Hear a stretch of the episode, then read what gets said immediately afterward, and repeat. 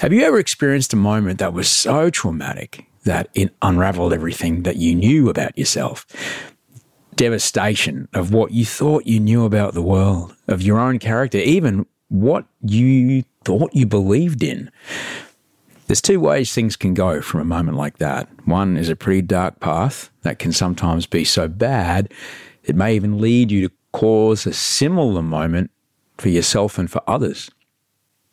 The other pathway is one of healing and working towards a better way of being, reshaping your worldview and even your views about your purpose in life. My guest this week has been through all of what I've just described.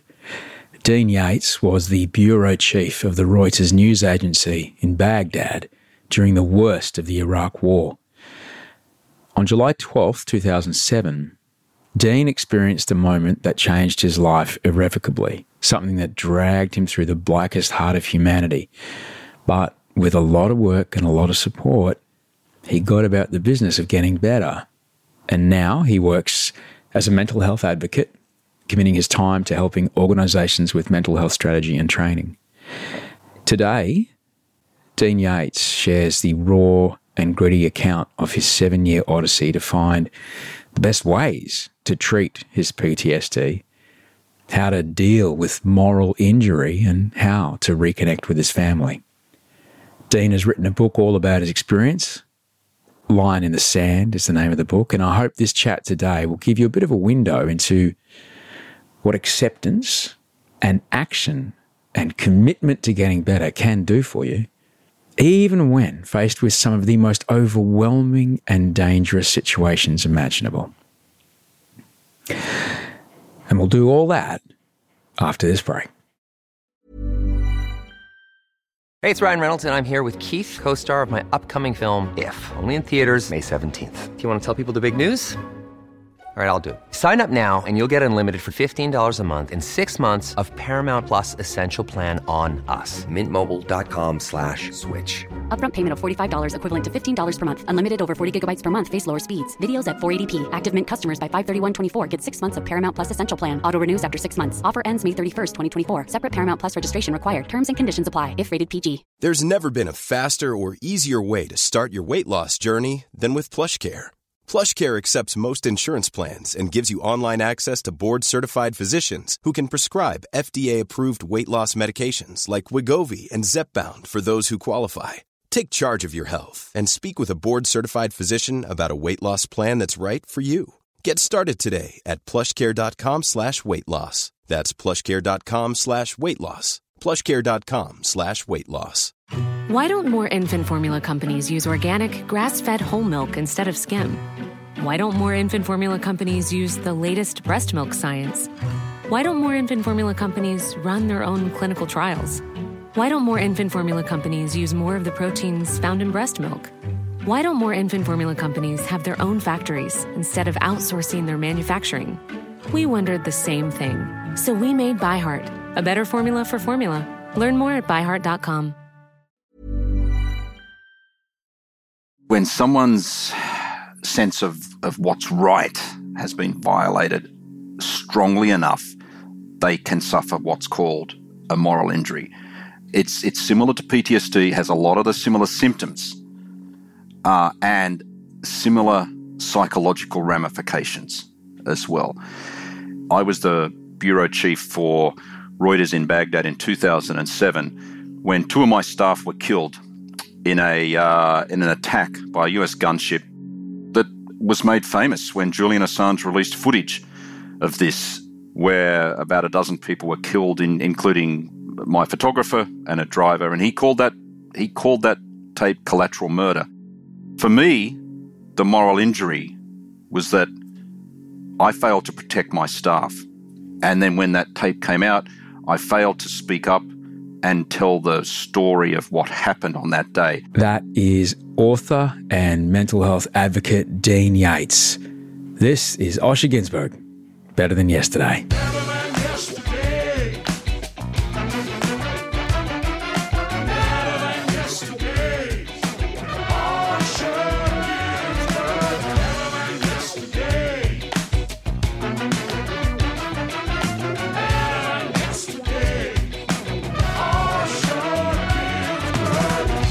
Hello and welcome.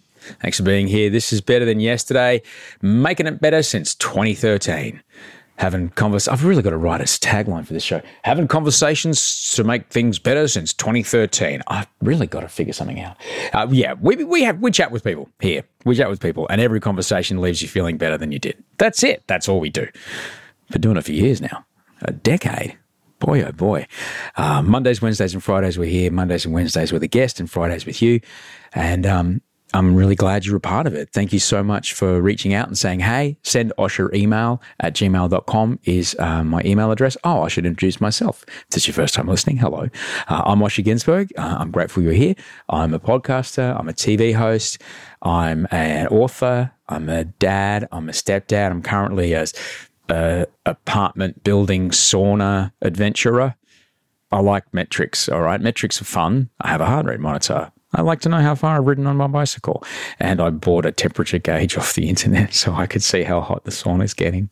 And I bought um, hourglass timers so I can see how long I'm in there for. because, hey, you know, when you're not with your family, which I'm not at the moment, I'm away from my family right now. It's important to be busy for me. And um, so, yeah, I'm in Melbourne. I'm in Melbourne making some TV right now. And uh, I've, I've chose a building to live in, specifically away from any hubbub, and specifically because there's a gym and a sauna here, and uh, which I really I'm really grateful for because. Um, yeah, I dropped my, my wife and we, we've got two kids, and the youngest one's still a toddler. The other one's a grown teenager, and she's out traveling the world at the moment. But the little one uh, and his mum my wife came to visit me for a couple of days, and uh, it was awesome to have them around. And then I dropped them to the airport yesterday, and my heart just went boom. Like, fuck. So I missed them so much. And I, you know, I know what I need to do. It's like, okay, all right. Well, before you go and do something dumb, just get upstairs and lift some heavy shit. And that's what I did. And then I sat in a very, very, very hot wooden room with some steam in it for ages.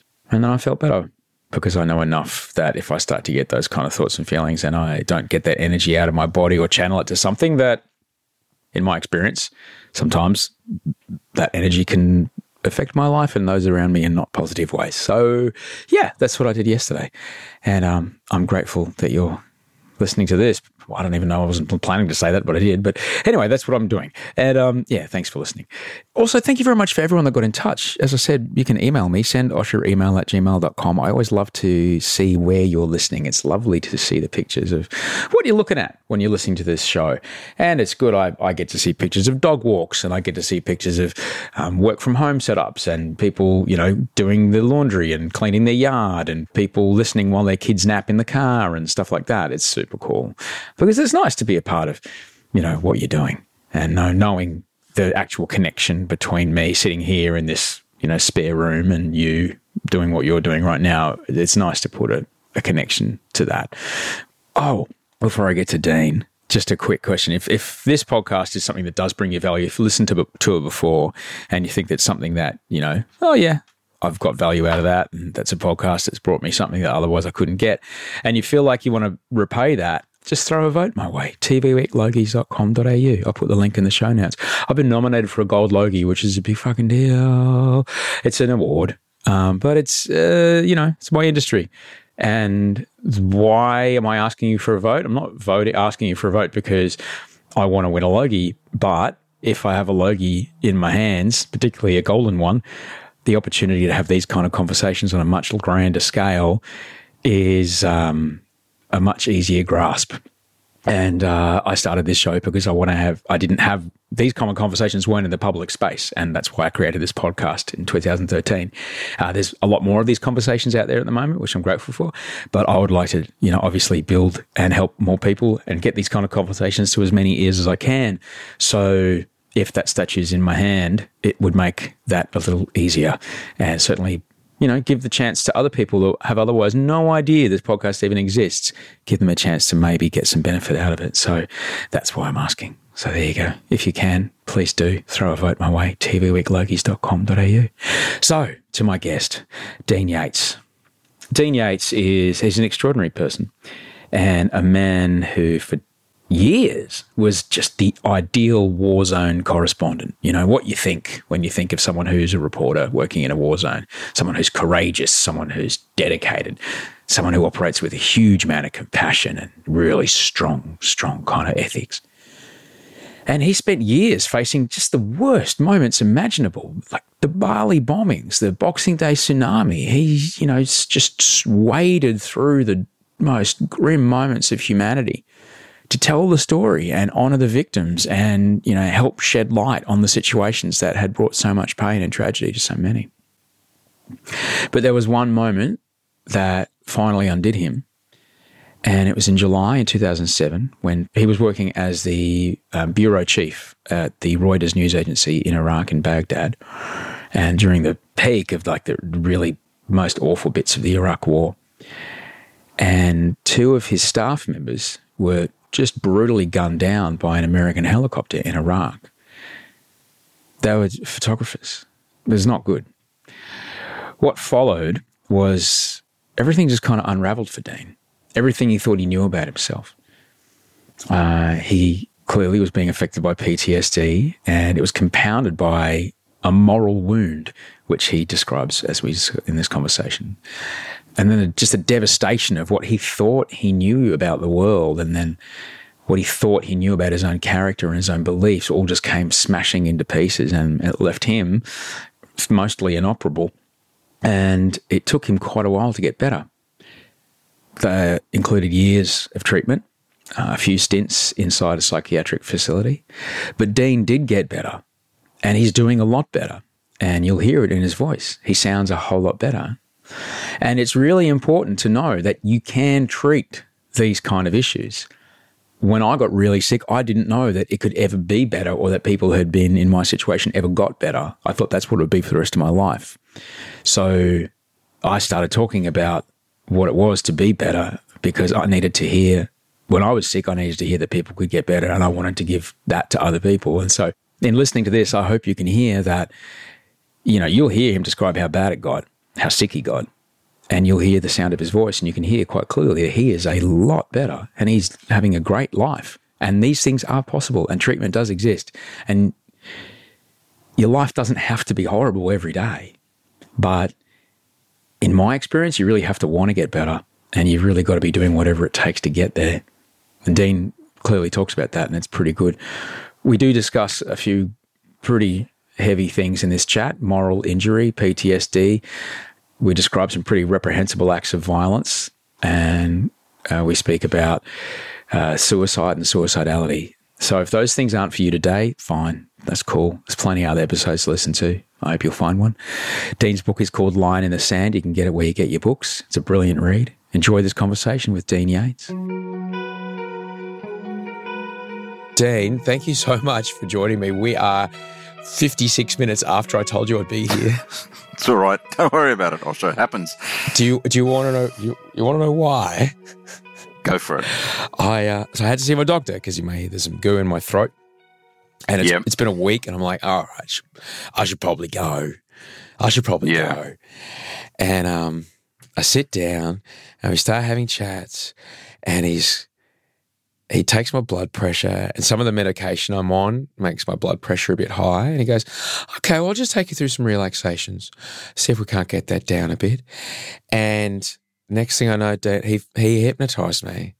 And I'm sure you've had this one where they put your arm in the air and all that bizzo. And like, not like cluck like a chicken Peter Power stuff, but like, you know, in a clinical sense, it was in a medical mm. clinic. I've had, you know, I've worked with GPs and psychologists who've done it before. And it's been a long time since I've done that sort of thing. And yeah, look, if people have jumped on stage at Twin Towns uh, and clucked like a chicken, then afterwards when they're interviewed going, I don't know why I clucked like a chicken. I knew I was doing. Like the whole time it was happening like, Dean's waiting.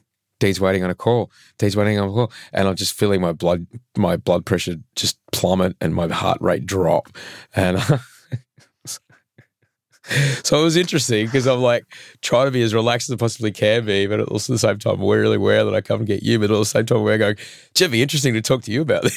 Does hypnotization, I have never done hypnotization. Oh. Uh, I've done a lot of stuff sweat lodges, EMDR, oh.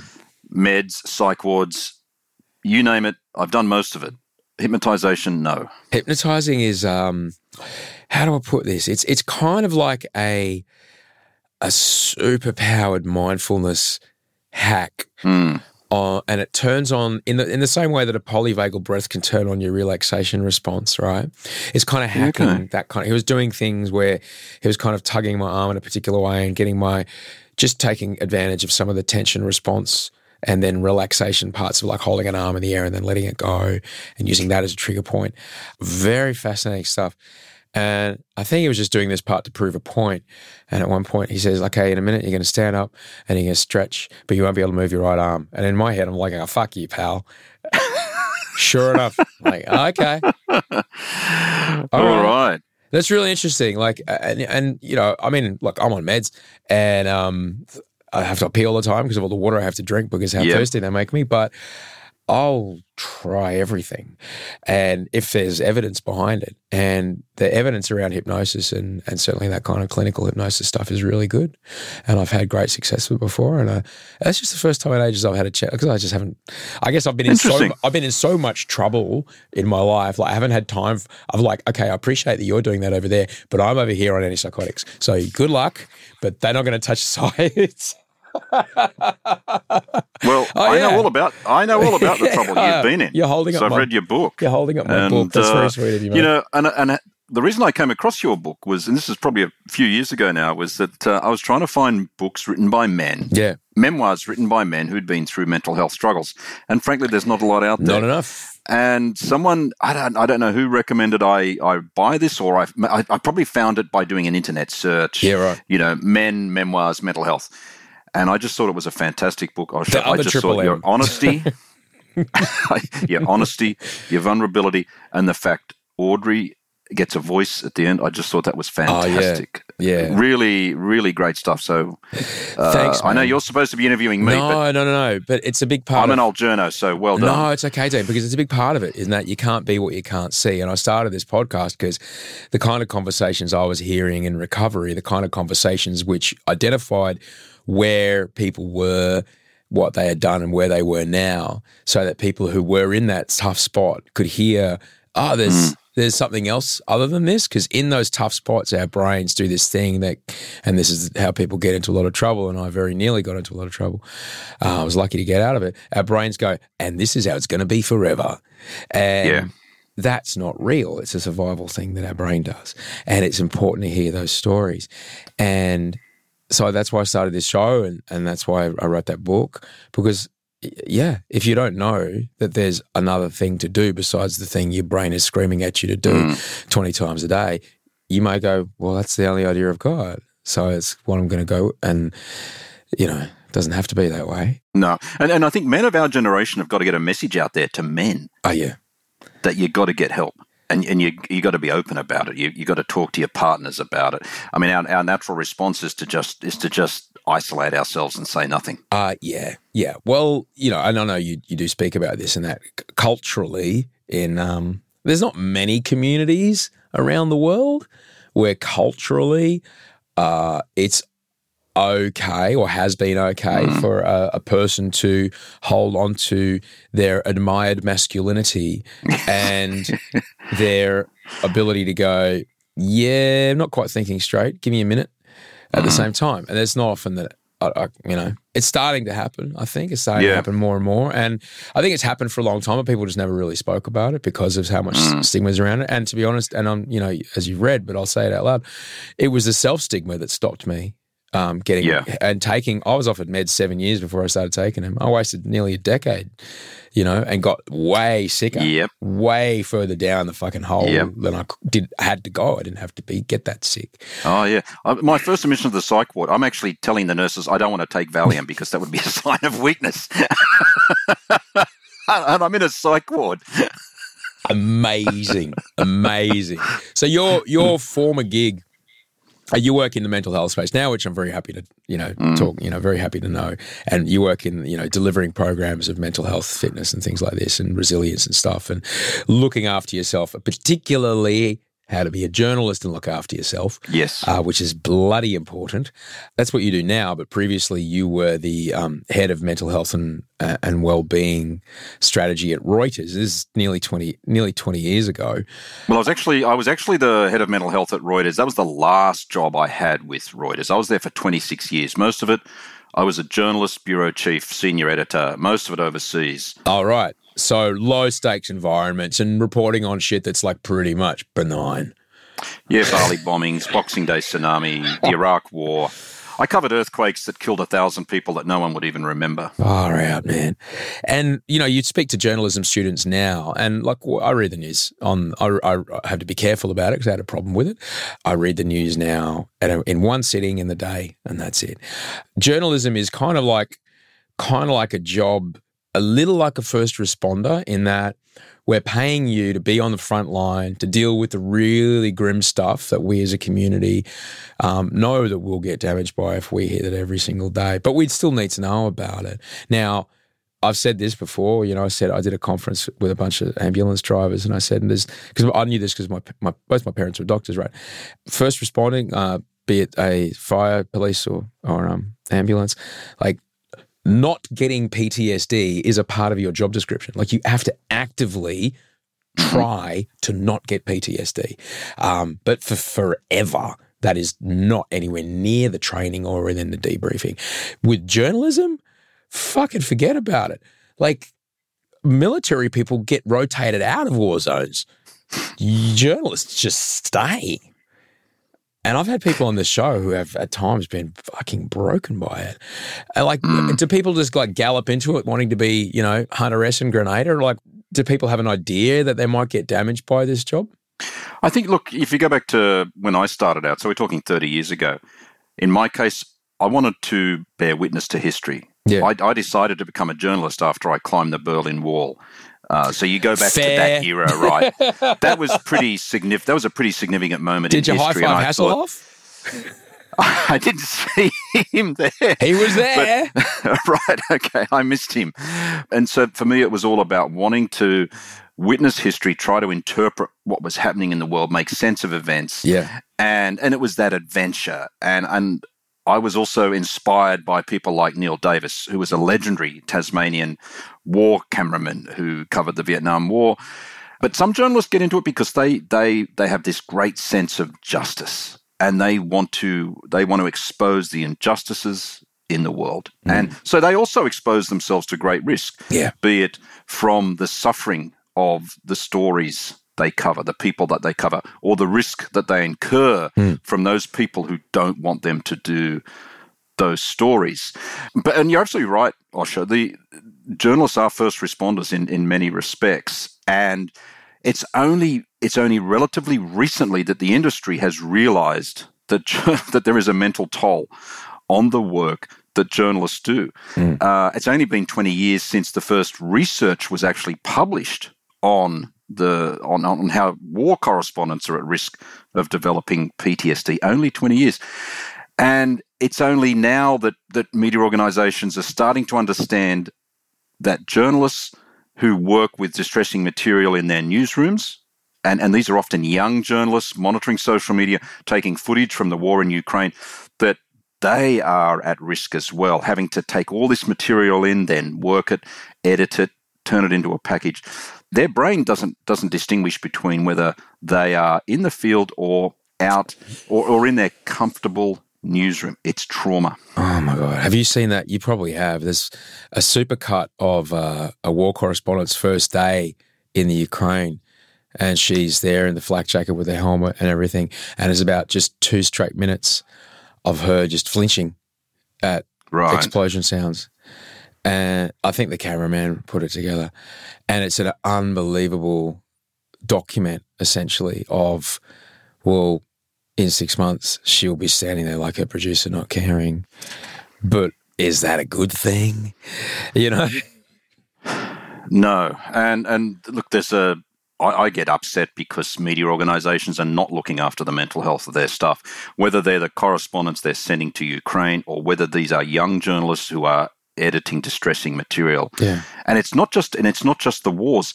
I've had young journalists reach out to me and say, I'm getting distressed editing footage of the natural disasters happening in Australia, Yeah. the flooding, for example, telling me they're having nightmares Yeah. about editing this stuff. They don't understand why they are upset by it, but they know it's affecting them. Yeah, and, and uh, the the idea that um, you know we put handrails on on uh, on balconies at the workplace. Yep. The, the mezzanine is not just a floor. There's a there's a wall or a railing there. Yep. You know, there's a there's a cutoff switch on the kettle.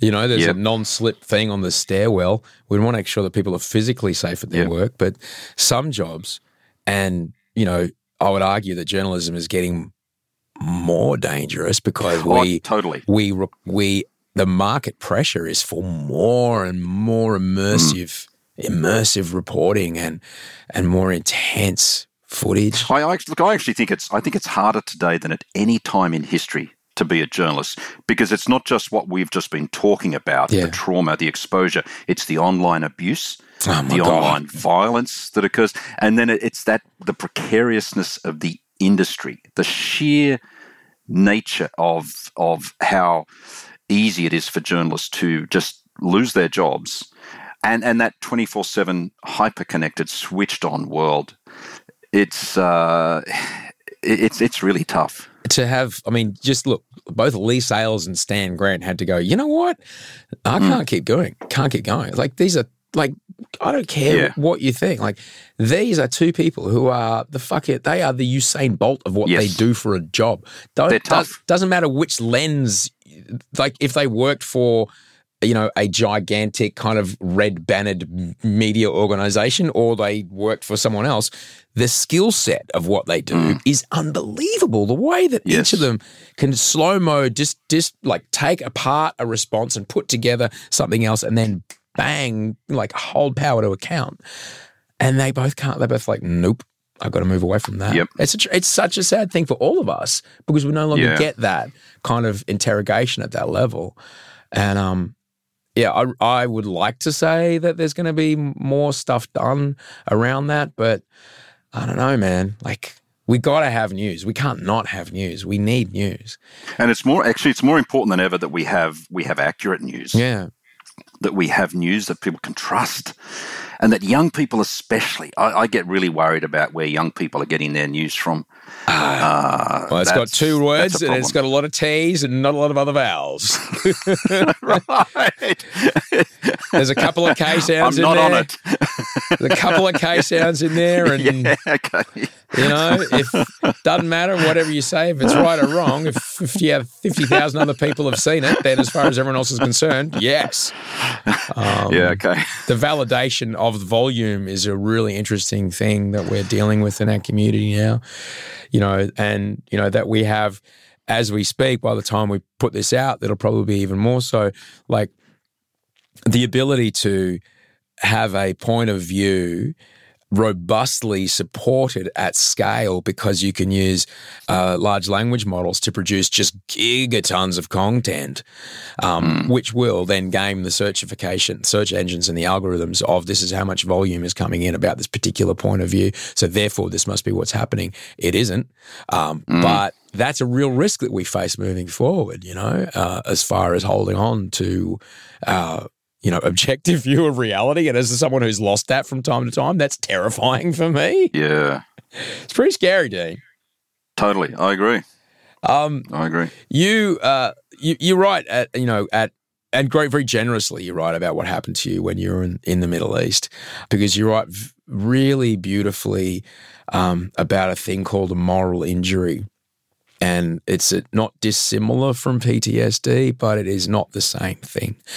I'd love it if we could just kind of talk a bit about a moral injury and then in that context, kind of, if you wouldn't mind taking us through what happened to you. Sure.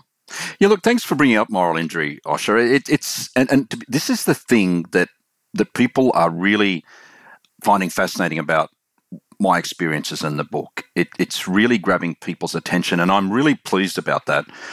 You know, moral injury is is it's when someone's sense of of what's right has been violated strongly enough, they can suffer what's called a moral injury And as you say, it's it's similar to PTSD, has a lot of the similar symptoms, uh, and similar psychological ramifications as well. Such as in um, suicide. A lot of the intrusive symptoms, the the depression, the self-loathing, uh, in particular, moral injury. Its signature symptoms are guilt and shame, which makes sense, right? Because if you have, mm. if if something has happened to you or you've done something that is on a moral dimension, guilt and shame are going to figure prominently. Whereas PTSD is often seen more as a, a fear or a life threat condition. Mm. Moral injury is more something where an action has occurred that you have committed or someone has committed against you, or you've witnessed something that you feel is just morally wrong. And so, I guess in the case of myself, I was the bureau chief for Reuters in Baghdad in 2007 when two of my staff were killed in a uh, in an attack by a U.S. gunship on July 12, 2007, uh, in an attack that that was made famous when Julian Assange released footage of this uh, a few years later that showed this this horrible incident where about a dozen people were killed, in, including my photographer and a driver, and he called that he called that tape collateral murder, and it's it's essentially become uh, the most controversial footage in the history of war. For me, the moral injury was that I failed to protect my staff. And then when that tape came out, I failed to speak up and tell the story of what happened on that day. I, I, didn't realize I was traumatized by this at the time, and I couldn't speak. I could literally not speak, but I didn't at the time, and and I didn't I didn't try to force Reuters to call for an independent investigation into what happened. And as a result, what happened was that no one challenged, apart from WikiLeaks and Julian Assange, no one really challenged the US military uh, line on how, how my staff were killed. That was another aspect of my moral injury. Now, people will say it's war, you, it's the fog of war, these things happen. But here's the thing about moral injury people need to be given room to, to be able to judge their actions based on what happened and to be able to you know what you you should have done you know what you could have done and that's what that's one of the things I like about moral injury is because it does allow people that opportunity to be able to assess themselves and say I didn't live up to the standards I set for myself. Mm. Because that's the other the other part of moral injury is the the uh, you've written it's the betrayal of what's right by yes. someone who holds authority Correct. In a, a high stakes situation. Um, is it is it okay if, with you if we talk a little bit about the footage? Because I yeah, no, absolutely. Uh, I've, I've spoken about this a lot. Okay, I'm yeah, just really I'm, completely I, fine. I wouldn't want to yeah. you know, kind of go back on. No it, worries. So I'm just asking, and if there's anything we speak about that you go, yeah, I, sure. I don't want that in. You just tell me straight away. Yeah. You know what? It's here. Is it here? Is it in my? Yeah. So every every time I pick this up, this is my Canon Yep. 70 to 200 millimeter lens.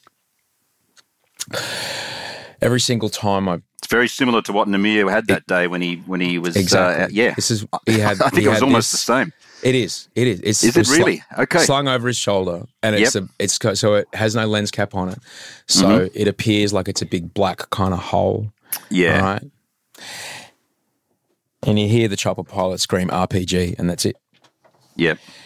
And I knew it was a fucking camera. I can see it. I can see the outline. And there's another part of that footage which is just. It's afterwards. It's when the white van shows up. Yeah. and you can hear one of the guys on the radio saying, "You shouldn't bring a fucking kid to a war zone." Yeah. And then they hit go, and I just, you know, it's I, I don't I've, I I don't like to think about it often, and I'm sure you don't Oh, either. But just even to speak about it right now, it's just like I cannot fucking imagine. You know what it would be to have that happen to people I worked with, but then to see that and hear the callousness of the tones of voice mm. and the complete dehumanization of the people on the ground. And then when the footage comes out, it's like, bro, here's some pretty strong, like someone's fucked up and it wasn't the guy standing there. And then what happens? Like, like the betrayal, as you wrote, the betrayal of mm. what's right is so evident. Yeah, that, that attack on the van was a was a war crime. Uh, you know, international legal experts from around the world were, were very clear that that was a war crime. And I think this is what upsets me about, really upsets me about Julian Assange and, and his continued incarceration is that he showed what the war in Iraq really looked like. His actions, his bravery in, in putting this, publishing this tape, knowing full well what was going to happen, he has kept the names of my staff alive forever hmm. and shown the world what the war in Iraq really looked like. And and that war crimes were committed and yet no one was ever charged over that attack. No one was ever held accountable. And yet it's Julian Assange who is the one paying the price right now still for his bravery in in uh, publishing that tape. You brought up in Australia, you kind of live in this world here, at least, where you know there's authority figures, and for the most part, you know, Queensland Police in the '80s aside, they're mostly trustable. Um, yes and you kind of have this structure of you know as you grow up to be an adult you're like well humans are human and there's going to be corruption and there's going to be poor choices in many systems and that's a factor of giant systems is that they have a flaw and that there's, there's people in them and people are flawed. You try to put checks and safeguards in there in the forms as we have of law and retribution not retribution uh, consequence uh, for you know stuff. But to have this gigantic authority such as the US just a you were you know you were in the Middle East. You, you're bureau chief. You're seeing what's happening to the country. You're seeing the reason why they went in versus what was actually going on. You know, it wouldn't have happened overnight. When what were your first kind of signs that you know the, there was was there a fracturing of of how you know you kind of saw the world? What was the f- kind of moments where things started to fall to bits? It's a good question, Osher. Uh, it's a really good question. You know, I think for me one of the things about covering the war in Iraq was you're so damn busy. Uh, I mean, the, the violence was off the charts. Uh, suicide bombs every day. Yeah. Uh, just it, it, it just it made the war in Syria look like a a picnic. And I know that sounds terrible to say, but it, it really was horrendous. And so we we were just sometimes trying to just keep up with the story. But I think when I got back to us, when, when I left Iraq at the end of 2008, I was then transferred to Singapore, uh, the Reuters Asia headquarters. And it was literally, I think, when the tape was released in 2010, and I realized then that the military had basically fucked us uh, by not giving us the tape. You know, Reuters lawyers had been uh, seeking that tape for a few years. I, I think I just realized then that everything that um, the US military had told us and said to us was a complete lie. And I don't know, maybe it was a bit of naivety on my part to even think that, that it would have been anything otherwise. But uh, there was still a part of me that was uh, maybe held on to this idea that when people are killed people will do the right thing. and that never happened. So that was the lifting of the veil, if you like, when that tape came out. And uh, everything changed for me. Yeah, so I'm imagining the rope stopped being so you know there starts to get a fair bit of slack in the rope, and you know as as you go as far as your connection to you know you know how things have been working in, in the world and the world work starts to starts to slack off. Were you finding that you were trying to, you know, trying to reconnect? Were you, were you, you know, people can drink or use as a way to try to get back onto on track? Yeah, I was never much of a drinker, to be honest. Um, it was more uh, work. Work yeah. was one of my escapes. Yeah, I mean, sure. here's the and here's the strange thing: I was getting the top performance rating every year, even though I was getting deeper and deeper into PTSD. Yeah, right. Without without sort of realizing it. I, you know, I, I was running uh, the top stories for Reuters in Asia, and I'd be I'd be gone before my family. I'd, I would have left home in Singapore before my family were even awake, Mm. and then I'd be doing news meetings at night, and yet I'd have to wear I would have to wear earmuffs if there were if there were thunderstorms because of the noise. That you know the noise my noise sensitivity was off the charts. Oh wow! Right. This was already this were the signs were already there. This is before we even moved back to Australia ten years ago. The signs were already there, but yet I could do my job really, really well. It's a problem. Like high functioning is a high is is yeah, is two. It's there's it's it's kind of a two handed thing. You know, you know. I was lucky. Uh, similarly, I was able to kind of keep going because, to be honest, like the focus of the work was something that was actually quite important to help me help me go forward. But then it's also it was like, well, you can't be that bad showing up here. You know, well, in my brain, whatever. Um, did your, you know, you mentioned with your family and your, I'm assuming they were a bit more little than they are now.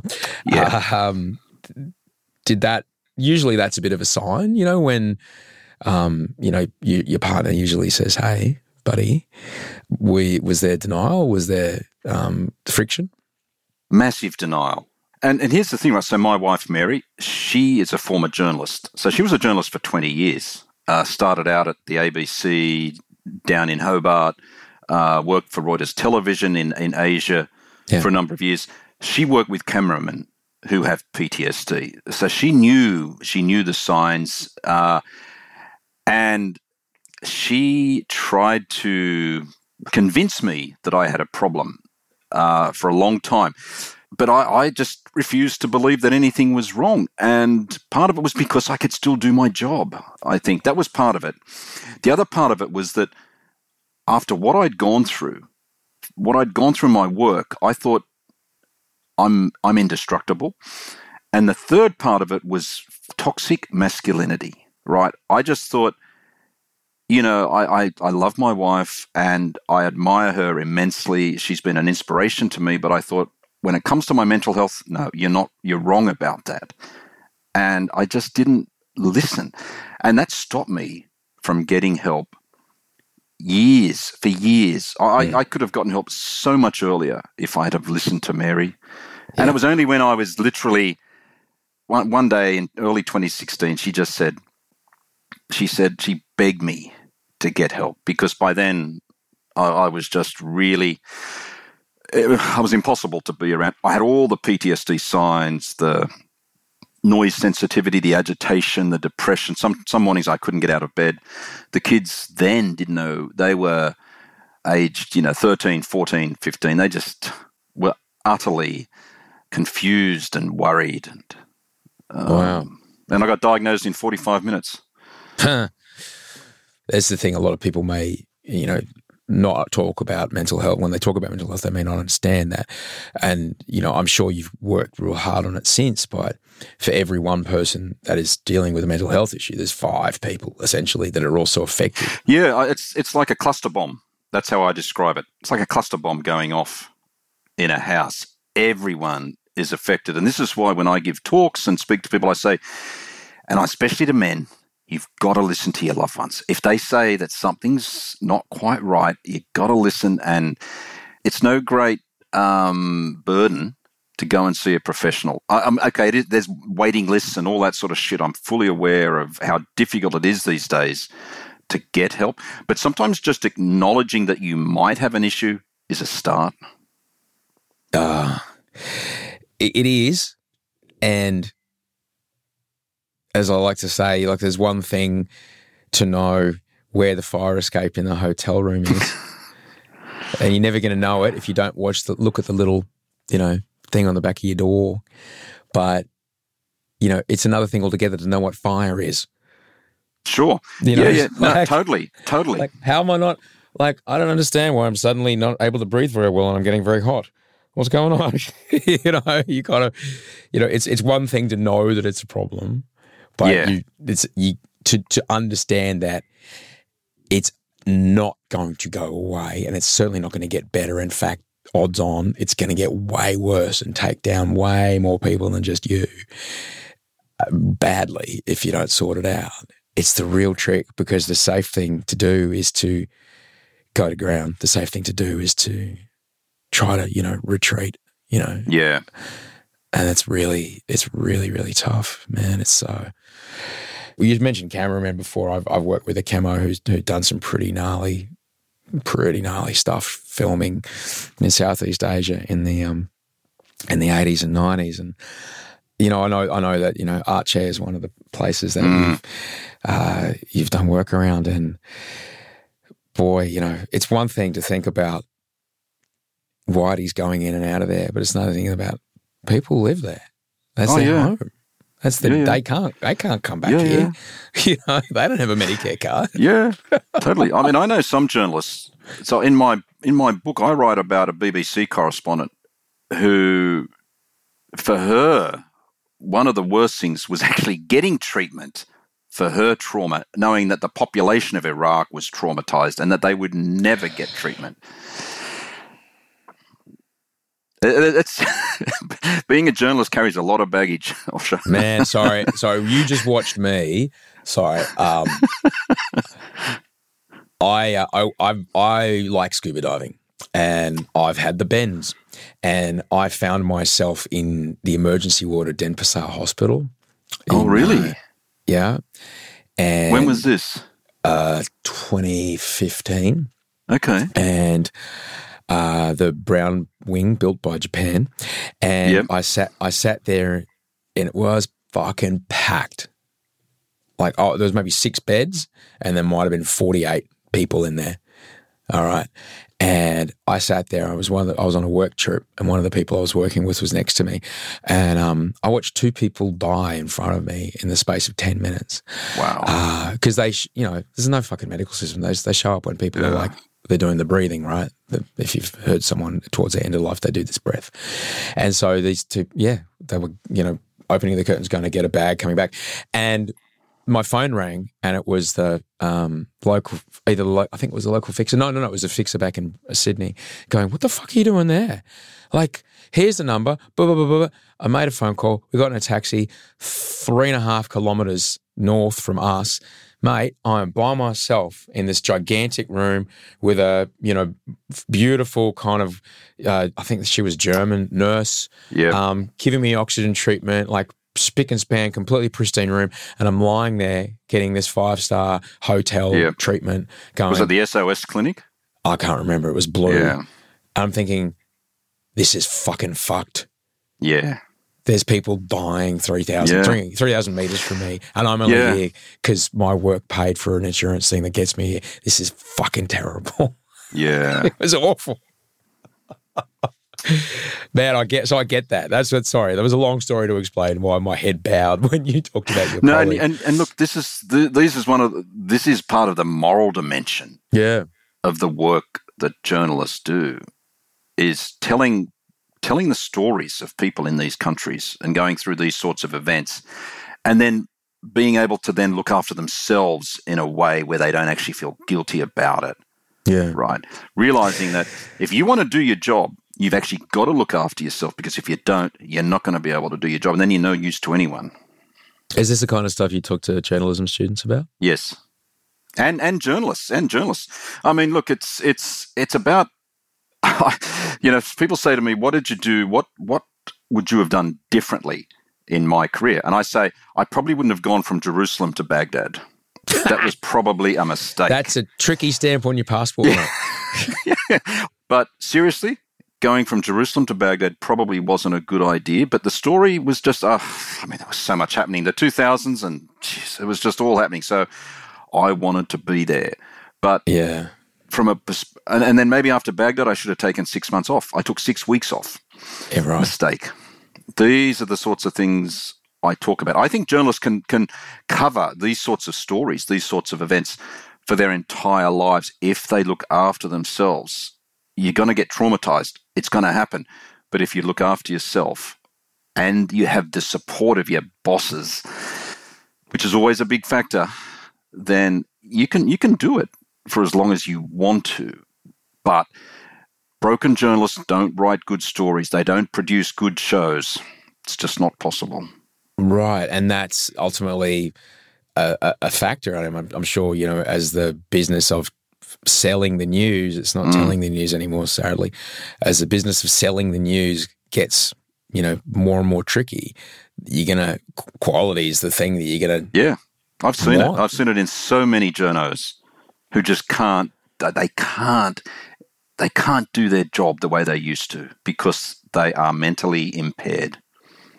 you know you've, you've had some pretty high stakes gigs man uh, when you when you stride in the front door as bureau chief in um, in Baghdad like you know I, I often like to think about that we always get I think it's called the it's not the Peter principle it's something else we our next job is just a beyond our coping strategies that have got us where we are but we kind of figure out figure it out. You know, we got to where we got to, and we, you know, we then push the next bit and go, whoa. And the day to day is now what we used to floor you for a week. How quickly did you realize that? Oh boy, this is a different speed. Two things. So I, I, came from Jerusalem, right? So I was already What year, Jerusalem? 2006. The war was Oh, right. Lebanon. So it's all on, man. So that Like, was yeah. So yeah, that was pretty happening. hectic. Yeah. But then going into Baghdad was a whole different scenario. The country was in civil war, Yeah. basically. There were 150,000 American troops there, hunkering down in their bases, really not being able to do anything, not trying to do anything. Uh, the US at the time just didn't, was just uh, clueless as to what to do. They'd yet to implement this thing called the surge, right? They hadn't decided, they hadn't yet had this last roll of the dice. So I Forgive me, to- Dean. Would you would you describe it as a quagmire? Sorry, I fucking have to. Oh no, it was like- it was a quagmire. This was It was Vietnam like there's that Mark Cheney, that footage of Cheney, that footage Yeah. of Cheney going, "Don't do it. It's a fucking quagmire." This was Vietnam in the desert, and I'll debate anyone who wants to argue otherwise. But but so I arrive in Baghdad, uh, start of 2007, and these security guys pick me up. They're ex Royal Ulster Constabulary, Irish guys, right? Ex Royal Marines. These guys have seen everything. Yeah. And they tell me, right, they tell me the road to back to the office into central Baghdad has gotten worse, more dangerous since I was there last time, which was in 2004. Yeah. And they say to me, look, if we get immobilized or whatever, one of us will just carjack another car and do whatever we have to and get you to the office. That's what we'll do. And I'm like, uh, okay. And and so that was the first thing. My what I'd gone into that bureau, my first directive from the editor in chief of Reuters was to draw up a contingency plan to evacuate the entire bureau. We were worried about getting overrun by by by insurgents. Mate, when I first started in radio, when I first started in radio, my early program directors would say to me, before you open the mic, before you start a talk break, know how you're getting out before you're getting in. And for me, that was always like, it's what I tell anyone about being on TV is like, just know what you're throwing to, know how you're getting out. And you just described it like, well, I guess that goes to a pretty solid conclusion, doesn't it? It was a reality check. And but the Yeah. thing was they didn't actually they didn't tell me this until after I'd gotten the job. so I'd already accepted the job. And then they said, by the way, can you draw up a contingency plan to evacuate the bureau and cover the Yeah. story from Amman and Dubai and Oh. Iraqi Kurdistan? And I'm like, what the fuck have I got myself into? I'm never going to be, be the bureau chief. And most, most people listening are never going to be a bureau chief, certainly not in a war zone. But all of us will have a moment where we go, look, if it gets to that point, we're going to no longer do this thing that we've committed to. What did you do? Like part of this plan would have been a couple of trigger points. Like if this Yeah, starts to right. happen, we Yeah, all yeah. pack our bags and get them on the ground and get ready to go. And if a couple days later the power goes out, well then we're going to have, you know, what for you, like when you're putting those kind of things together, those those trigger points where you go, and there's no coming back from here. If this happens, we're out. Yeah. Well, it was it was uh, any any word, any suspicion that our compound was going to get raided. Right. That was the trigger point. And when I say compound, we were in the red zone. So we weren't in the green zone, the sort of supposedly safe and secure part where the American embassy was and the military headquarters. We had a, a compound, a walled, blast walled compound with the New York Times, the Associated Press, and the BBC near the Tigris River. And we're all in there together, all surrounded by blast walls and stuff. We had Iraqi guards at one end of the street with AK 47s at another end of the street. And the French embassy was also in our compound. and they had special forces in there. So we sort of knew that we had a relatively, but we never knew if the French would ever come to our aid. You know, because the French are the French, right?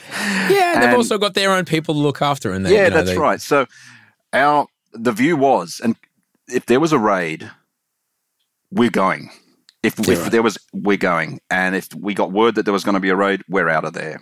Yeah, right. Um, that was that was going to be the trigger point My goodness, because they did the insurgents weren't taking prisoners; they were just killing people, and and Yeah. uh, it was it was it was they were just massacring people, especially foreigners. Um, Jesus, man. Like, is there laughter? Is Oh, yeah. there Yeah, yeah. Well, you know, we used to what we try and do is, uh, I mean, we, we actually we had about hundred people. Reuters employed about hundred people across Iraq. We were the biggest, basically the biggest foreign media organization there. When it was quiet, which wasn't often, um, we'd gather in the yard.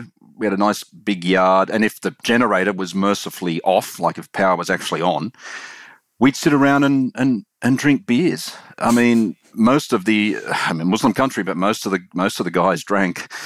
Um, And uh, there was a, a tradition in Baghdad of uh, cooking fish in the ground. So a couple of the guys would dig a hole in the ground and they'd stick fish in the ground and it'd like it with some charcoal and heat it that way and cover up with with uh, foil and stuff. And we'd sit around and talk and and whatnot. But you know, every single member of that bureau had lost a loved one to Yeah. the war, friends.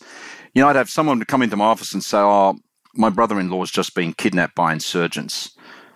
Can you help with ransom money?" You, you know, that sort of thing. It was just happening all the time. By the time the war, by the time the US left Iraq in 2011, Reuters had lost 10 people Jesus. either directly or indirectly as a result of the war. And you know, people may may be aware, but they may not be aware. Like, you know, journalism's generally like the Red Cross. It's a big no-no. Ju- journalists have increasingly been targeted in war zones, but Iraq changed that equation in a way that journalists had never been targeted before. Journalists were sought out, sought out in Iraq and seen as as ideal targets, seen as uh, ideal kidnapping targets. I mean, put it this way: we had these, we had all these, we had these big blue flak jackets with press written across them. Don't wear them. Seriously. Because you're putting Yeah. a target on you if you do. Wow. So while all the all the foreign media organizations had shipped in all these big blue flak jackets with press, everyone wore these little black Yeah. ones that you could fit under your t-shirt. At one point, uh, it just got too dangerous for a lot of foreigners to even go out on the streets. I mean, some some very courageous photographers did, and and still were taking pictures, but oh my goodness, it was dangerous. And- the thing for me was, you know, with my PTSD, what what really did it for me was fear. Yeah. And and I only discovered this a few years ago because after all the therapy I went through and all the thinking about my trauma, but I realized only a few years ago that the reason for my noise sensitivity was fear of being kidnapped. Oh my that god. Yeah. fear of being kidnapped. For all Yeah. you know, 700, 700 days and nights I spent in Iraq, it was always that fear of getting kidnapped. We all felt it Yeah. because if you did, you're going to end up dead. Mhm. And the biggest, the worst nightmare that I used to have was insurgents chasing me in my sleep through the streets of Baghdad, and I didn't know how to get back to the office. Oh man. These things are kind of following you. I'm I'm guessing. Yeah, I mean, I don't have these nightmares much anymore. Very rarely, in it. fact. Uh, but that's because I actually I went through a process when I realized that I had this fear. This fear was locked in my body. When I realized that this fear was locked in my body, and I didn't understand it, but I once I did, then I went through a uh, a process of EMDR, eye movement desensitization and reprocessing, to deal with that fear. And I remember speaking to my psychologist in Launceston, and I said, and, and I'm sure some everyone, a lot of people have heard of EMDR. you know, it became famous because Prince Harry used it and, and so on. And Oh man, fuck Prince Harry. I was, I was doing EMDR in 94, 93. were Come you on, really? man. Yeah. Wow. Yeah, yeah, I got really, I got really lucky. I got picked up by the state mental health system. That is amazing. Yeah, I got, I got really lucky. In an you must have been outpatient- one. You must have been one of the first people in Australia There you go. Who? Yeah. Yeah. Wow. In an in an outpatient, uh, in an outpatient psych uh, facility in in Did Brisbane. it work for you? Uh, I don't. I can't remember. Maybe. I guess. I, I got a lot better quite quickly. Yeah. Right. I guess it did. That's Yeah. the thing. That is the thing, right? So, so the way it worked for me was, you know, the the psych, my psychologist said, let's let's let's go to some moments where you really were afraid, and so Hmm. she got me to describe some situations where I thought I might have gotten killed, and we went through those, and using the EMDR allowed me to process those moments, and then for me to understand fully, completely that I was safe. And so those memories of when I thought I was going to be killed are now properly filed memories Yeah. in my brain, in my head, in my hippocampus, wherever you want to refer to it. Yeah. I don't have that fear anymore. It's it's really quite remarkable. I don't think I'm unless the technique's changed. You sit in a chair, basically next to the other person, but one chair's facing one wall, one chair's facing the wall behind you. And my therapist, she had her hand in front of my face. She had two fingers, and she was just like, literally just waving her hand in front of my eyes, and she just asked me to follow her fingers mm-hmm. with my eyes while we talked. And there's some wild stuff that our brains do because of our eye movement. Mm-hmm. So people, here's the here's the funny things. thing, Osher. But people don't know why it works. They It's actually bananas, still right? don't know why it works. But It's here's incredible. what it does. Here's what it does. When the fingers, when the therapist's fingers move in front of your eyes, what that does is it just puts enough. It puts enough, a little bit of stress, a little bit of strain on your working memory, so that your amygdala doesn't go bananas when you ah. relive that event. When you t- not relive, when you talk about that event. Okay, so you're following, and actually. The therapist's fingers move faster than you think. So I remember Yeah. when I'm just, I'm thinking, geez, she's moving her fingers fast. I remember that. Now you- I haven't talked about it since it happened, but I'm yeah. remembering. I and remember I'm, that. and I'm yeah. having to follow these bloody fingers and then talk about this event where I thought this US soldier was going to shoot me, right? Yeah. And then I'm describing what happened, and then the, and my psychologist is saying, "Okay, what sort of situation was this like?" And I said it was the sort of thing that could happen to any journalist. It was a close call, and then she says, "Okay, it was a close call. So look at my fingers and lock that in." And so I'm saying to myself, to her, "Okay, it was a close call." And then we got to the safe part. You're safe now. Fingers again, hmm. lock that in. And after I did that, she said, Now try to recall that image. And I'm thinking, Why would I want to do it? I've been trying to forget that damn image. Yeah. But then when I did try to recall it, it was less clear. It was gone, was this high resolution image of 10 Yeah. minutes ago. It honestly was less clear. It was it was like it had already been it had already been filed into my filing cabinet of my mind. I couldn't believe it. it wasn't going through your like your immediate kind of uh, what's it's called a fusion response, essentially, where you're you're you're reliving the physical. I wasn't reliving of it. the no, moment. and no, and That's amazing. and on a scale of you know my whole breathing had slowed and and yeah. and it was just and I was a bit skeptical that this would work for me, Yeah. right? But it Yeah. did. And then the, two weeks later, we did another another scenario where I thought I might get shot as well. yeah. Worked again. That's that's that's extraordinary. That is a lovely interaction with uh, you know a healthcare a mental health worker. Though you have been to the you've been to the top of the mountain, mate. You've been to Well, you've I've looked. been on a I've, psych I've ward. really looked, I- and and this is the other thing I think, Osher, is that it is hard out there to find people who can help you, right, or guide Yeah. you.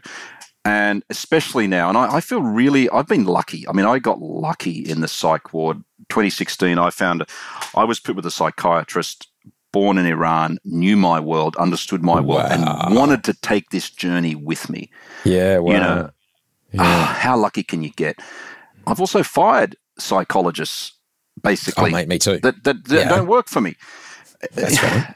So I think what I think the important message is there for people, you got to find the person that works for you and keep looking until you do, because in some cases it might be a lifelong relationship that you have Yeah. Oh, absolutely. and life Uh, saving potentially. Oh my god. Someone asked me about that the other day. So, what's the greatest investment you've ever made? I'm like, every single dollar I spent Yes. on mental health treatment.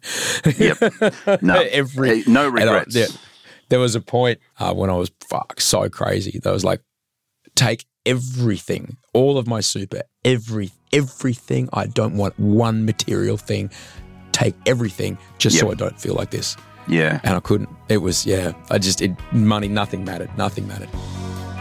just taking a moment away from Dean Yates, just a moment, to say, hey, if you feel like voting in the Logies, the link's in the show notes and I'll leave you to it.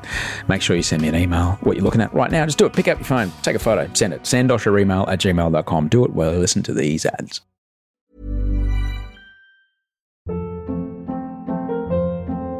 Hold up. What was that? Boring. No flavor. That was as bad as those leftovers you ate all week. Keke Palmer here, and it's time to say hello to something fresh and guilt-free. Hello Fresh. Jazz up dinner with pecan-crusted chicken or garlic butter shrimp scampi. Now that's music to my mouth. Hello Fresh. Let's get this dinner party started. Discover all the delicious possibilities at hellofresh.com. Quality sleep is essential. That's why the Sleep Number Smart Bed is designed for your ever evolving sleep needs. Need a bed that's firmer or softer on either side? Helps you sleep at a comfortable temperature? Sleep Number Smart Beds let you individualize your comfort so you sleep better together. JD Power ranks Sleep Number number 1 in customer satisfaction with mattresses purchased in-store. And now, save 50% on the Sleep Number limited edition Smart Bed for a limited time. For JD Power 2023 award information, visit jdpower.com/awards. Only at a Sleep Number store or sleepnumber.com.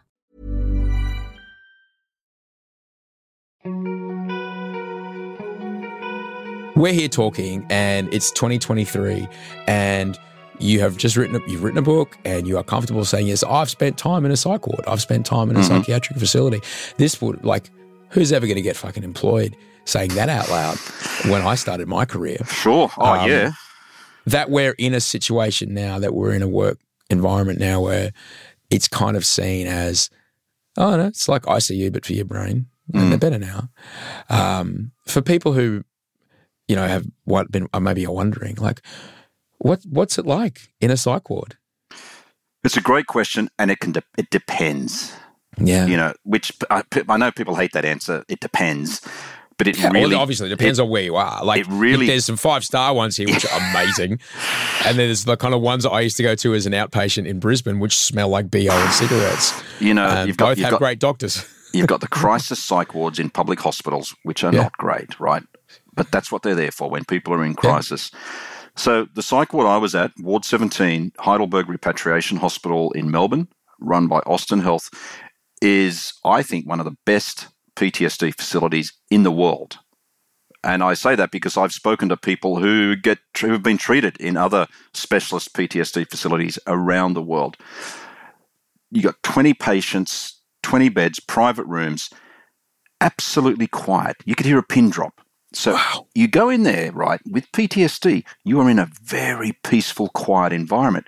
Yeah. You've got psychiatrists who understand trauma. You've got psychologists. You've got social workers, spiritual care workers, dietitians. Next door, you've got a veterans complex with a hydrotherapy pool. And you've got fellow uh, PTSD survivors in there from all walks of life veterans, coppers, ambos. I met a chef, a teacher, a truck driver when I was in there. Who and, and everyone shares their stories. You're all in it together. It doesn't matter what you Hang on a did. sec. Come on in. Oh. Come Oh. on in. Sorry, we're getting a visit. That's all right. Are you coming in? Just wants a huggle. That's all right. Come and say hey. Quick huggle. Come on in, mate. Come on in. This is Dean. He's in Tasmania. I'm in Tasmania. Do you know where Tasmania is? Yeah. Have you got an ostrich on your shirt? Oh. oh. right. Think again. What's another long necked bird? Starts with E. We go to um the jungle and there was there was one big emu. Wow. And we feeded it. Did you? Oh, that's fed it. fantastic. I'm going to have to go, buddy, because I've got to keep talking with Dean here. Um, Dad, I have Yeah? to tell you. I have to tell Dean something. Okay. Oh, yeah. What do you got? and Don't forget. Be Write it down. four. It No down. way. He's a journalist. He won't forget those things. I've already written it down. Um, okay, say goodbye. and I'm gonna be bigger than you. Oh, okay. say goodbye. Love you. Thanks for coming Bye. to visit me. Sorry. That's totally fine. Can I bring this? It's yours, buddy. Thank you. oh, Bye. Ah, dearie. Thanks for visiting. Bye. That's Audrey too. They're only going to be small and cute ones. And dude, come on in, have a chat. Oh, yeah, yeah, yeah. Every time. No, totally. That's a that's a big part. I'd like to go back and talk about what was going on in the ward and what it was like seeing other people and being. I want to talk about that, but a big part of being sick, and we spoke about this at the beginning. A big part of being sick and being in that space, your brain tricks you into believing it's never going to be different, and Yep. that is nothing. That, that life won't go on, and I remember my doctor, Doctor Chung, was telling me, "Goes, mate, mate, life goes on," and he was like, he may as well have been explaining how the seven dwarves, uh, you know, work in some sort of mining cooperative, and you know what I mean. Like it's like, mate, Yeah. it's fairy tales. Like it's important to go, yeah, this is fucking terrible. This is so fucking shit. Yeah. But in ten years from now, like, and it was ten years ago. Like here, I, here I am. I've got you know, you know, I'm married, there's kids. Yep. And it's important to, to. But when my brain was sick, I couldn't believe it. Oh, yeah, totally, Osher. And, and the reason I went to the psych ward the first time was because I was suicidal. Oh, Right. man, Yeah, I'm Yeah. glad you went. Uh, and and I remember saying to Mary, my wife, when I, I actually told her I was feeling suicidal, and that was a that was a good thing. Smart, Obviously. smart man. Yep. And I and she said you need to be hospitalised in a psych Yep. ward and soon. And I said, but what will the kids think about me going to a psych ward? See, this is this again. It's this stigma, right? Yeah. This is 2016, and um, I was lucky. My best mate had flown down from Singapore. We're in Tasmania. He'd flown down from Singapore to support me. He'd been here for a couple of weeks, and he said, "Mate, it will help them if they see you getting treatment."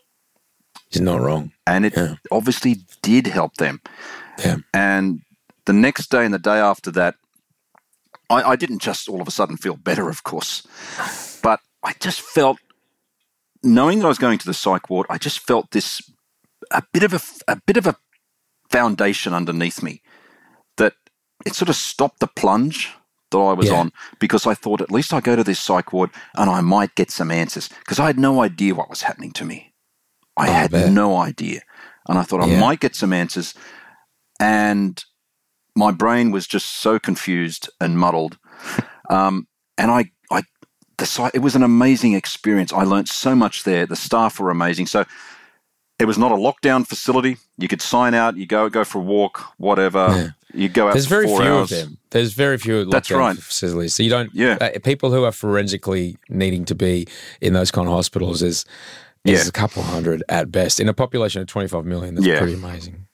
And you know, I- I, I just think it's something that I I really I talk about very openly and frequently because I think it's it's something that people should use that opportunity to go if they if they can. And here's the problem, right?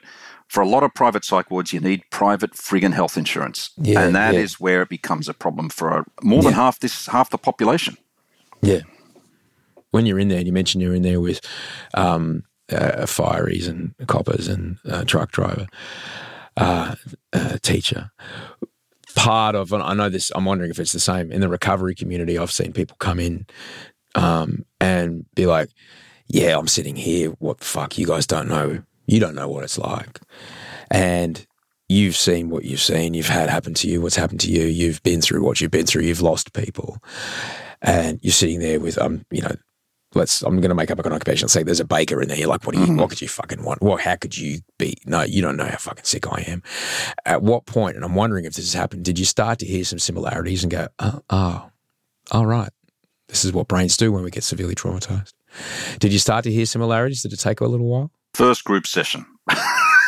Yeah, right. Seriously, first group session, first group session, because the, the the topic was noise and, and arousal, right?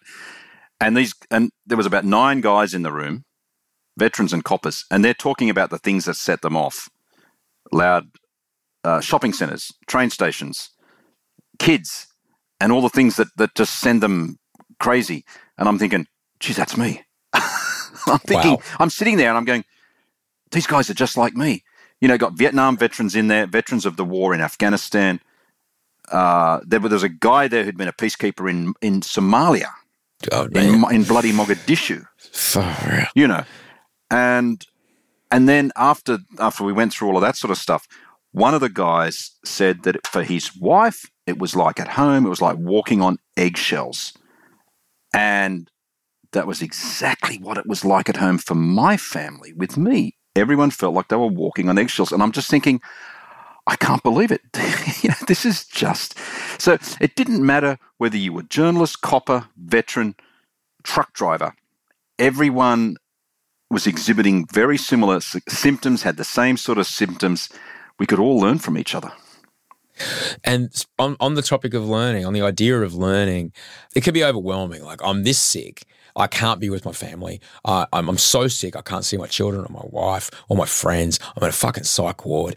It, I'm this bad. I'm, I've been suicidal. Like, that can be overwhelming. Sure. You write, you write about finding a path through that by approaching this instead, reframing it and looking at it with curiosity. Yep. Can you talk about what what does being curious about a situation is as frightening as this? What Yeah. does that do for you?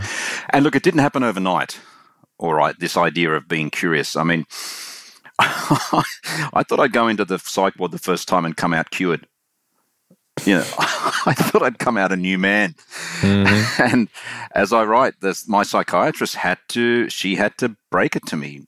Dean, you're in crisis. This is the first stage. This is an introduction to treatment, as she put it. And I was like, she'd like, it was like she'd hit me with a ton of bricks when Yeah. she said that. But over time, I found that if I was to look at a situation where I, especially if I'd had, say, a panic attack, or if something had really set me off, to look back at that with curiosity and say, why did I respond like that? Why did I get really agitated? What was it that did it? And this is when I started to try to understand how the brain works and how the brain hmm. responds to trauma. And this is how I then started to get into the polyvagal theory and, and these sorts of things. And once I started understanding how the bloody brain works and got curious about that, I could see how my body was reacting and how all of this trauma that had sort of I'd absorbed and, and so on was now getting repeated, if you like, Mm. in the everyday life at home, and how okay, you might not be able to stop the everyday life at home, but you can you can at least you know how to respond to that. And I found that approaching it with curiosity as opposed to approaching it with doom and gloom, oh my God, this is never going to go away. Mm. But with that a curious approach, it took a lot of the sting out of the the, the reactions that I was having. Yeah, like it's just- like for, imagine for a second that you don't know what sunburn is. All right. Yeah. And you go on holidays to the Gold Coast. All right. And suddenly, after you've, oh, I love it. I'm in the water. I'm in the sun. I'm on the sand. I'm building sandcastles. This is brilliant. And that night, while you're eating your takeaway pizza or your fish and chips or whatever, you start to blister and you have mm. no idea what it is. You'll fucking, you'll be fucking terrified. Yes. But you know what it is. You're like, your Yeah. body's having this tremendous reaction. It's so bad, your skin will peel off your body. But you're like, ah, it's painful. Yeah. Fuck, it hurts. I know. I know why. Yeah. Ah, okay. I know what to do next time. If you, it's think if, if we don't know what is going on, it can be over fucking whelming. Yeah. First time I had an anxiety attack, I called the ambulance because I thought I was dying. There you go. All right. I was 18. I was just high. But um, um, You probably got an earful from the Ambos, did you? it's true. No, they were actually quite long. uh, but it is it is in that education. It is that Yeah. figuring things out and understanding. You know what does an amygdala hijack feel Yep. like, and under, uh, being having that self aware. It's very hard to be self aware, particularly if it grabs you before you have a chance to look at it. Sure. What are some things that you look out for? For me, I, I, I look for the feeling of my body changing. I look for the flood. I look for the feeling of the flood. I look for it's kind of like a tingle in my uh, in the back of my jaw. Yeah. And you know, around the back of my eyes when I get that adrenaline spike. That's when I know like, ah, I probably shouldn't say whatever comes up. Might just breathe a bit. Yep. yeah. For me, it's always tightness in the chest. Just that's Oh, yeah. that's always been a a, a an absolute message to me that I'm not traveling so well if I start to get a bit tight in the chest or if my breathing gets a bit shallow. Yeah. Uh, always a sign. I, and I think going back to that education and awareness, and, and here's what I here's what I say to, to folks, and my I I stress to people, you got to be curious, and you got to you got to educate yourself, which means you got to read. You can't watch Mm. TikTok videos about this shit. No. Right. I hate to t- I hate to break it to people, but you've got to read about this stuff. And one of the about one of the only criticisms I had of Ward 17 was that all they had on the bookshelves were airport novels, and and the reasoning was, ah, we don't want to trigger people with stuff on trauma, PTSD, war, or whatever. And I'm saying, you know, people, Mate, you, the, fuck, the fucking crockery was triggering me at one point. Yeah. Like, yeah, I'm not even joking. The fucking crockery was triggering me. It doesn't matter. Exactly. But and and look, I mean, I know people consume reading material in different ways. So whether it's audio books or e-books or whatever, but people need to educate themselves about trauma, mental illness, and how to hmm. deal with it. So that they can, you, you can't have that awareness until you have that education. I don't think. Yeah. Uh, so it's important. I'm guessing there was a bit of a swagger in your step when you were, you know, starting your work in the in Jakarta, and then when you were, you know, rolling around the world being the journo. Now the New York Times journalists were the ones with the swagger. Oh, I'll bet. You know, CNN. having kids changes you. You know, what's happened to you has changed you. What what's how do you look at the world differently now? Uh, You might have, you know, wanted to get up and chase the danger for a while, which is fine. It's what young men do. Um, how's it changed for you now? Gosh, no one's really asked me that question, uh, Osher. Um, I tell you what's changed is is I just see I, I do see a lot of the injustice and, and and suffering in the world now. I feel it. I can't watch the news much. Yeah. Find it very hard to watch the news. I sometimes want to get involved in things that that are just going to take me down a rabbit hole that I don't have the bandwidth for and I get very upset about you know things like transparency and government accountability, and I worry about the, the future of the, the, the planet. Yeah, oh, mate, fuck you and me both. Um, but you, these are both things. These are all things that are, you know, we spoke earlier about moral injury and the betrayal Mm. of, uh, you know, a, a position of authority. Like ultimately, we're, you know, I'm fucking powerless when it comes to I can't change what my government Mm. does. But yet, there's things that I can do in my day that make me feel a little better about it. What are ways that you go through your day that allow you to feel like, well, I've, you know, I've taken a little bit of action in some way. I, I think you know the this book is the culmination of of that. In a way, it's taken seven years to get this Mm. to get this done. You know, when seven years ago, when when Mary was suggesting I write a book, I'm saying, oh, people don't want to get read another book by another old journo. but then uh, during my first psych ward admission, I thought, yes, I can actually make a contribution here Yeah. because there's a lot of people out there who are struggling and suffering with trauma, but who who can't. Ever catch yourself eating the same flavorless dinner three days in a row? Dreaming of something better? Well, HelloFresh is your guilt-free dream come true, baby. It's me, Keke Palmer. Let's wake up those taste buds with hot, juicy pecan-crusted chicken or garlic butter shrimp scampi. Mm. Hello Fresh. Stop dreaming of all the delicious possibilities and dig in at HelloFresh.com. Let's get this dinner party started. Why don't more infant formula companies use organic, grass fed whole milk instead of skim? Why don't more infant formula companies use the latest breast milk science? Why don't more infant formula companies run their own clinical trials? Why don't more infant formula companies use more of the proteins found in breast milk? Why don't more infant formula companies have their own factories instead of outsourcing their manufacturing? We wondered the same thing. So we made ByHeart, a better formula for formula. Learn more at byheart.com. tell their story. And I can tell my story and, in a way, be their voice and at the same time help others. So I, I think for me, this is this is possibly one of the most important things I've ever done is this book. And Yeah. I feel that the amount of time it's taken has actually been a good thing. Yeah. I, I really thought that it would be out years ago. And and this has nothing to do with trying to find an agent, trying to find a publisher. I think that the amount of time it's taken has helped a lot of these ideas and thoughts crystallize and, and just you know sometimes you need time to reflect don't you you, you, you know what I'm Oh, talking about because you've you've done a, Yeah, you've yeah. done a second edition of your book, which very yeah. few people get the opportunity to do. Well and truly. Look, I, I'm very interested in the space that you are uh, in, and I, I think what you're doing and what you've done, and particularly the lens through with your your superpower is that people are very familiar with the moment that you're talking about, Mm. uh, the footage we spoke of earlier, and that therein is a lens to otherwise speak to and have the attention of people who otherwise would never Yes. ever consider the kind of things you're talking about. So that's quite the superpower. What would you hope people would like to know about those that we care about, those we love, those we yet to know who have PTSD or what would you like them people to know about that?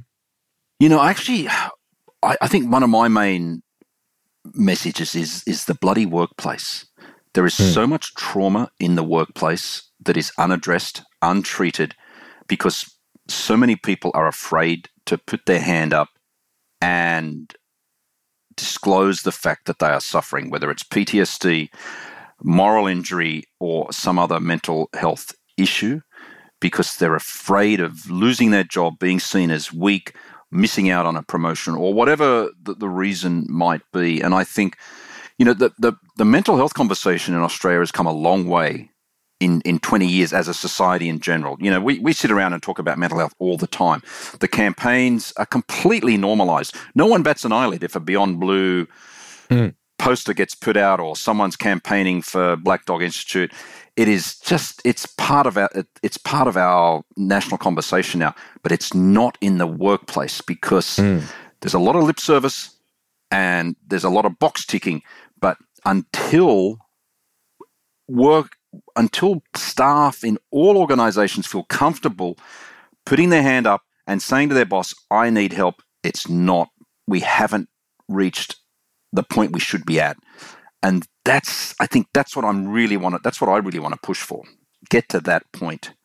And I, I, I agree with you. And when I when I talk about this, and when people when I go and do keynotes and stuff, I, I often say, look, you know, I have the career I have because of the brain that I've got. Yeah. All right. I'm lucky because I know that I'm a high value employee, and in my industry, I'm not alone with this kind of brain. Yeah. We can gravitate people with my kind of my particular kind of dip switches uh, tend to kind of find their ways to these corners of the world, but you know we're in a world where we need we need more ideas than ever, right? And making sure that people feel safe enough and are in a healthy enough place to bring all their ideas to work is important Mm. because ultimately it's an economic advantage. Yeah. If everyone is doing their best. Yeah. They really are. Everyone you're not benefits. Dragging, yeah, everyone benefits. And it's, you know, just like putting a safety railing, you Yep. know, on the slippery Psychological guardrails are the same as safety rails on a factory floor. There you are. And there it is.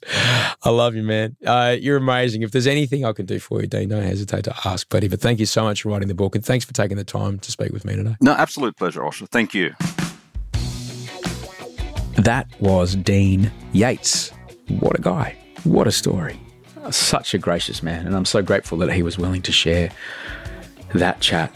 And while you may not be a war correspondent, I'm not a war correspondent, just the idea that someone could go through something like that and have, you know, their belief in the world and right and wrong just so completely destroyed and then and get better and then be able to experience joy again.